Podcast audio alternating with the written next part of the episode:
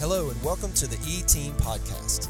These are conversations with ministry and marketplace leaders from across the country that provide insight and encouragement.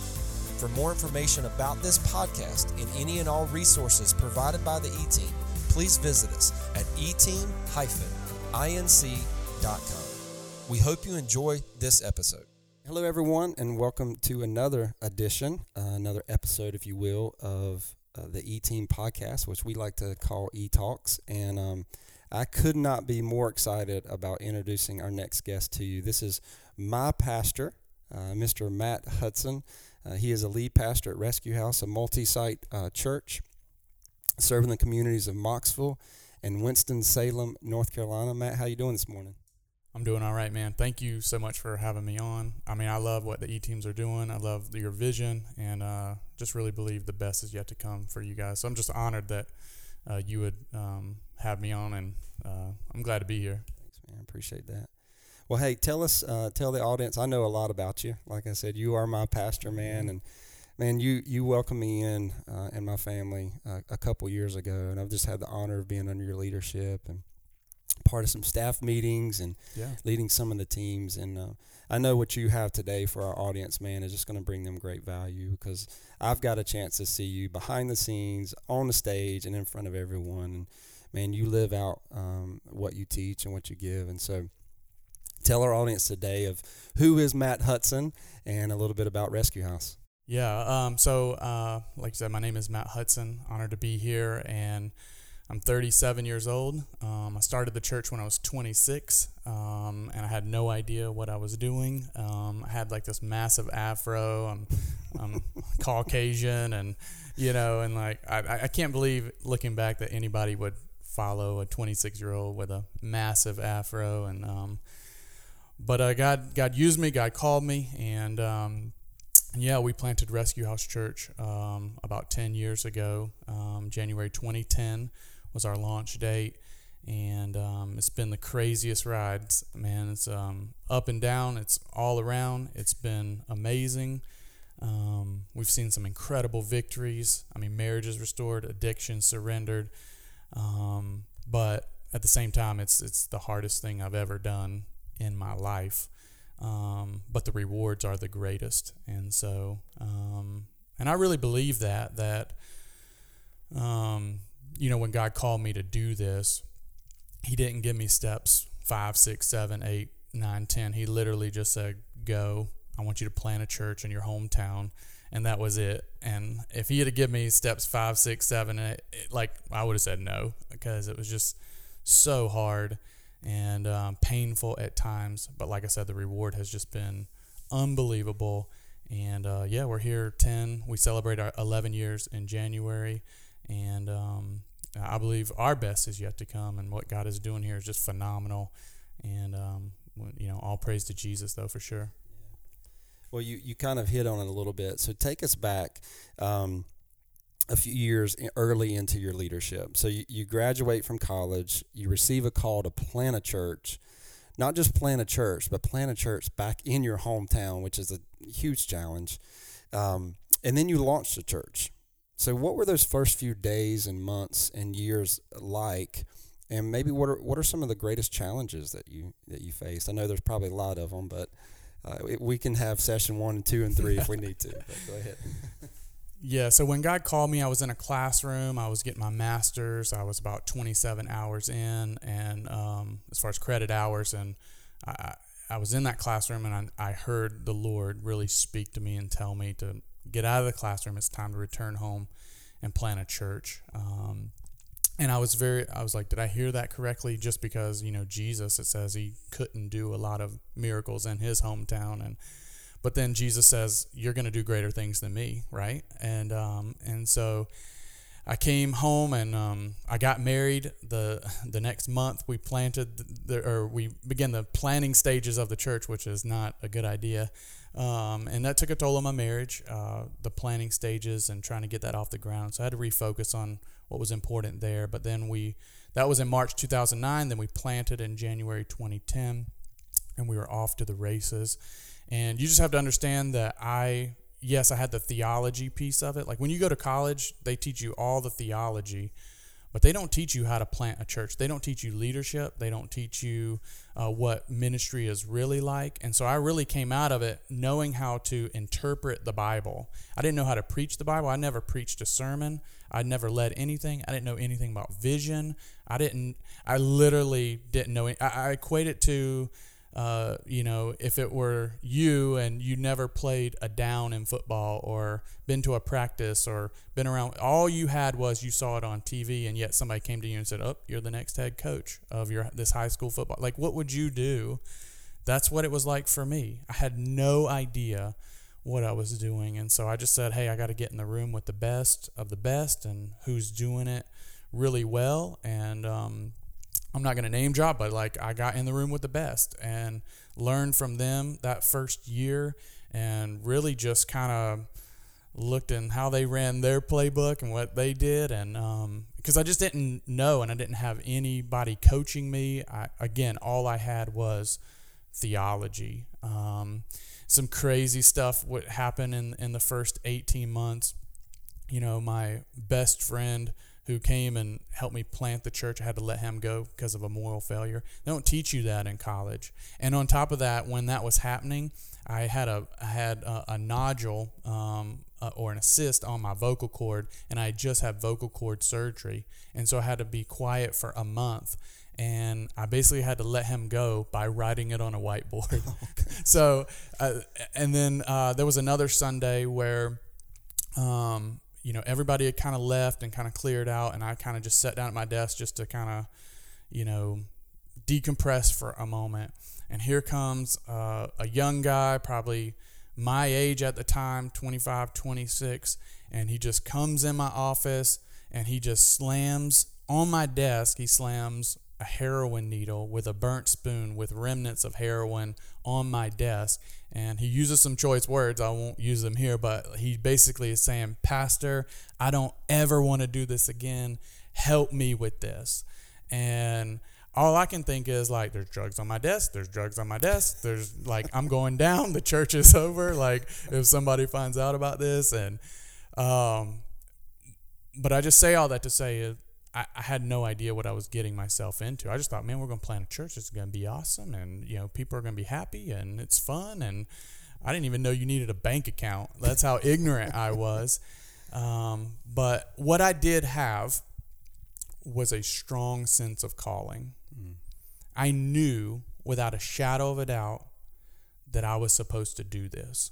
And my calling would not let me give up. It's why we're here um, 11 years later, right? Mm-hmm. Obviously, it's all about Jesus, but it's about Jesus and, and that calling. And I just think, you know, if there's anybody listening to this, you know, thinking about planting a church or thinking about even taking over any type of ministry, you need to have a great sense of calling. Like planting a church is not just a good thing to do. Um, planning a church is not something that you just want to, you know, um, I'm frustrated here, so I think I can do a better job than what leadership I'm under, so I'm just going to go do this. Like, you need to be called by God, or you're not going to make it. It's why the average church plant lasts 18 months and they have to close their doors. Um, and so I didn't have any training, any leadership, any vision. I, did, I had to learn all of that in the beginning, but what I did have was a great sense of calling. And Galatians 6 9 says, Let us not become weary in doing good, for at the proper time we will reap a harvest if we do not give up. And that's my verse, and that's my story. And I'm just not, my calling won't let me quit. Um, even though there are seasons and times where absolutely I want to. I tell people if you ain't wanting to quit, you ain't doing it right. Um, so um, that's just kind of my story a little bit there in the beginning and some of those challenges. Yeah, so I mean, you mentioned about obviously you had times where you really just felt like you wanted to just throw in the towel. Sure. And you know, if if you listen to a lot of leadership talks, uh, they talk about you know great leaders. We don't really know how close we are to the success that we're. A lot of times they give up right before that success and how close that margin is uh, you like that? I, I used the word margin. That's you right. spoke about that yesterday, yeah. which is good. But how close and how narrow that margin is from success to failure. And so, uh, speaking a little bit of that, like what what were some of those? You, you kind of touched on them, but if you don't mind, speaking some of those low moments where you just you can go back to the and just like you felt like throwing in the towel, but your calling gave you that extra push over the edge. Um, so that's kind of part one, and then part two, like obviously you have to surround yourself with some good people. And so, how did you go about maybe seeking or praying or um, to to go and kind of sit down and receive some uh, leadership from others? Sure. So my first big moment where I was like, I don't you know, really questioning was, you know, we kind of started in March 2009 in like the planning stages, and I had eight families with me, and you know, I was very upfront with them and honest. Like, this is the vision. This is where we're going. Um, this is what this is going to look like. Like, I didn't, when I say I didn't know about, vi- I didn't know how to cast vision. I didn't know we need to have a vision statement, but I knew what I wanted the church to look like, feel like, things of that nature. And so I let them know that all up front before I even came and kind of planted the church with these eight families. And when we started January 2010, um, only 10% of them were with me. And I just thought, man, 90% of the families that wanted to do this didn't even make it to launch day. like how like how is this gonna work? Uh, but on the first day we have 45 people, and um, from then on it just began to build, and um, it was just God coming through every time, you know, and He will if you'll just trust Him, if you'll just hang in there, if you just won't quit in the dip, you know, like He's faithful and will bring you out of that and and you're going to grow through it. And that's you know, when I'm thinking about here where I am now, I've grown most in the valley and in the dip. I don't grow on the mountaintop. That's for like celebration, but it's in these low points when I'm like, man, am I doing this right? Am I uh, did you really call me to do that? You know, those are the times and then God comes through. And um and so while I'm questioning and 90% of these families come out. He just simply replaced them very quickly, and um, and we went forward. So, um, you know, early on, people leaving the church. The reality is, people, you know, whoever's listening to this, people are going to leave your church. They're going to leave my church. It's just how it rolls. You're not going to be perfect in it. The church is run by imperfect people, and so just learning not to take that personally and knowing that God can can use that and and God may use you for a season um, to minister to those people, and that's okay. Um, another big challenge is raising money. I hate talking about money. I hate it. Um, every time you know I did a campaign or something of that nature, you know, a good amount of people would leave and they would make stuff up. They would call me a fraud. They would say I'm all about money, things of that nature, and those things hurt. You know, um, I don't mind people talking about me if it's like true, uh, but it's when people start saying things that aren't true. And so, but I've learned um, that's kind of early on. I've learned that as a pastor, I really have to have thick skin and a soft heart.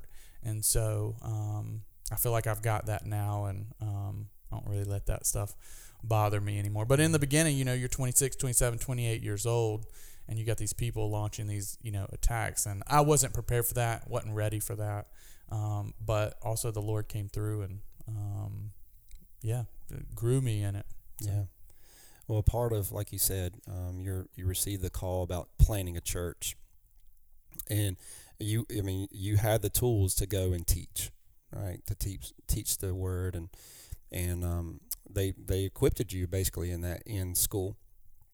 And like you said, you didn't get a lot of, um, you didn't really know how to deal with that guy that just threw the drugs down on the, the table, and they didn't really cover the finance side of things and all the challenges you're going to face and they probably didn't cover the whole staffing and building a team around you. Nah. I'm sure that's probably been a, a, a, learning experience as well. If you don't mind speaking to that a little bit, like, because you have a great team around you. Mm-hmm. And as leaders, we're only as good as the team around us. And so if you don't mind, maybe maybe share some of the success and failures of some of that of of finding that team, selecting the team, and then some of maybe the challenges of, hey, you may have somebody on the team, but they may not be in the right seat on the bus. Sure. And and and just how the challenges of navigating those waters. Yeah, so when I look for somebody and I'll just be very vulnerable with you, I'm yeah. terrible at hiring people. Like if you told me I don't have to hire anybody else and you know my team can hire um, let's let's rock and roll with that because I'm like if you've got a modern resume and you look good and you got some talent like come on let's go. And um, so I don't even think I'm like the be- best to to hire somebody. Mm-hmm. but I have uh, felt like I have had some success in recruiting and developing people over the years to to be a part of the team especially to where we are now. And um, you know I really look for people who are not just a hired hand but they're built for the for the wolf. And if you read John 10, it talks about how, you know, the good shepherd Jesus, man, he will lay down his life for the sheep. But a hired hand, when the wolf comes, will abandon the sheep. And so I'm looking for people who are built for the wolf, all right? And they're not just a hired hand, they're not just they don't do ministry for money. They literally are in it. And so what I do like to do, especially now as we we really want to try to hire people from within. We want to look and see what you've done. Um, and that's a question that we ask in the hiring process. Like, what have you done? We don't want to hire on potential. We want to look for patterns of what people have done, how they've served, their character, um, also chemistry. Um, so we hire for those three things competence, chemistry, and character. And that's how we add people um, to our team. And we found more success by hiring people from within than we have from hiring somebody from the outside. It's just very hard to ad- adjust them to our culture and kind of get them on board. But somebody that comes in and serves for two, three, four years, and then we say, hey, have you thought about this? Um, this is their home church. Many of them have placed their faith in, in Jesus. Um, I mean, the, I would probably say, you know, um, 30 40% of our staff got saved here baptized here you know or something. It took a very big next spiritual step here. And so they're this is their home you know and they and they just care at another level versus somebody we're bringing somebody in from the outside. Yeah that's good. Takes a little bit more time. Sure. That's good though, yeah. man. but like great leaders um you know we don't find them we need to form them. Mm-hmm. and that's what we we need a little bit more seasoned people over time to, to develop them and things of that nature. So when somebody comes in for three or four years, they've been seasoned, they've been formed, and then they're ready. Versus just trying to hi- hire quick and go find somebody. Let's let's form them, and that's kind of how we found some success. But definitely, we've hired some from the outside, and it's very hard to um, see character in a hiring process. And we have a hiring process. It's a 14 step process that we put people through. And, um, you know, some people have gotten through, and then we start seeing red flags, and then um, it just it's it's detrimental when you have to let somebody go, and it costs the organization way more money um, to let somebody go, and, and cost you families and things of that nature. It's just so hiring is is is key, and and especially early on, um, getting that right. That's good, man. Well, let's let's go today. Okay. So now you're 11 years in, and you've touched on some of this. We really want to highlight something. So if you think about or go back early to today, um, what do you say? What what would you say one of your because um, a lot of times when we look back on something, we can't see it when we're in the weeds or we can't see it in, in that particular season, but we're on the other side of uh, that season. We can look back and see what God did and, and how we've improved and where we can get a, a little bit of confidence if we're open to, to receive that, right? So, t- leadership today, opposed to leadership back 11 years ago, what are some of the things where you've seen you've really grown that you weren't given, but the tools you kind of possess today?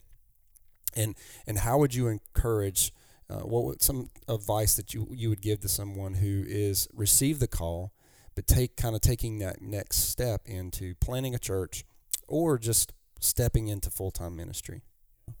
In the beginning, uh, just full you know vulnerability. I was all about the numbers. I mean, that's how we kept score was how many butts are in the seats, and um, and I, I you know I felt like in good faith and with a good heart, um, I cast this vision that. Uh, you know, we want to see 10,000 lost people get saved, which is a good goal, right? It's a it's a you know we want to make heaven more crowded. We want to reach people. Um, but what I focused more on was the reaching and not the making. And you can't reach if you don't learn how to make. And so, man, we would reach a ton of people. I mean, a few years in, I got to stand on the stage and go, hey, man, we've seen uh, 2,500 people get saved. I mean, that's a lot, right? And I'm looking at the crowd, and there's 300 people there. And you know what they're thinking? It's very hard to celebrate when everybody's like, where, where all them people at?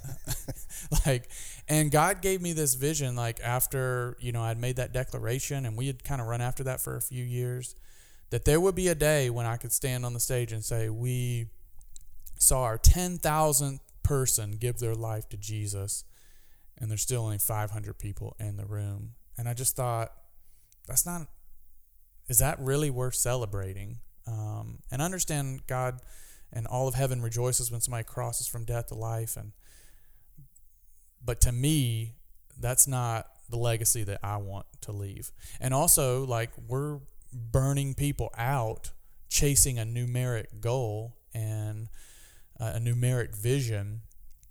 And God gave me the vision that I'm going to stand up there and say that, and all the people that had, you know, a hand in getting me there weren't there anymore because we burned them out. And so, literally, like when I kind of realized that, um, I repented to the Lord of that. And the very next Sunday, I stood on the stage in front of our church and I just repented. And I just said, I'm sorry. I'm sorry that I led us in this way. I'm sorry that I was so focused on numbers and number of hands and you know number of decisions and I wasn't focused on loving you and shepherding you and helping you become a fully devoted follower of Jesus. And man, I was bawled. I mean, just buckets, dude. Like, uh, just repenting before my church. And man, they were so gracious and um, said they had my back. And um, and so we literally went from focusing on this number of 10,000 lost people to the number one. And we said from this point forward, we're just going to focus on the one. Jesus left the 99 for the one.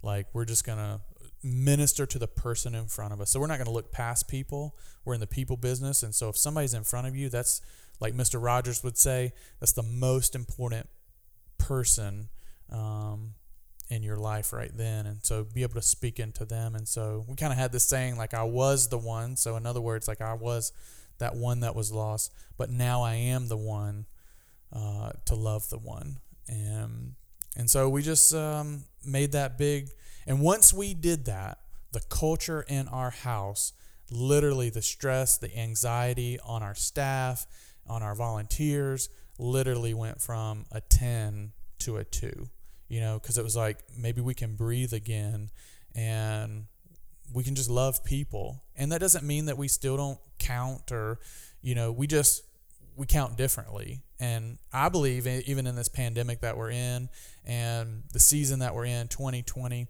God is changing how we keep score. And so I would say to the person who's planting a church or who is kind of young in, in that way, um, do not keep score by how many butts are in the seats on a Sunday morning. That is just a very, very small piece uh, to measure the growth in your church. Um, so, yeah. Well, you mentioned the pandemic. Mm-hmm. And just kind of in closing, um, what's some advice? Um, where, where are you finding? You spoke yesterday on the principles of peace, and you gave six principles of peace in this time of uncertainty and it's tough right now for leaders because i mean leaders you you tend to you have to go somewhere first to lead someone there. Well we don't have that uh, opportunity right? We're all experiencing this together and um, we've never seen anything like this. So in i, I want to encourage everybody to go and listen to that that talk of six principles of peace because it was great. Um, so what are some things that you've done you know because we're pivoting almost every day it seems like with not meeting now meeting and all this kind of stuff. Um, what are some things that you've just really learned in this season um, and that you you're able to find peace in? Yeah and you know this isn't like you know i don't know if you came to this podcast to hear this because it just seems so simple but i've just had to double down on my time with god man. I mean there's nothing that replaces time with god. Nothing.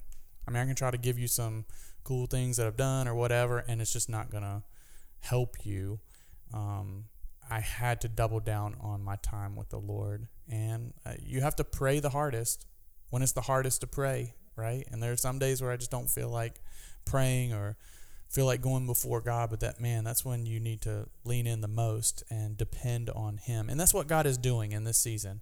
Is he is you know, you can we can use the word purging or um, you know, pruning, but he is and we see it all the time in scripture with the Israelites, you know, they depend on him and then they get kind of comfortable and start leaning their own way and then what does god do? He takes something away from them or something happens that brings them back. That's what god's doing to his church. I think we've lost our way a little bit not like a ton but just a little bit.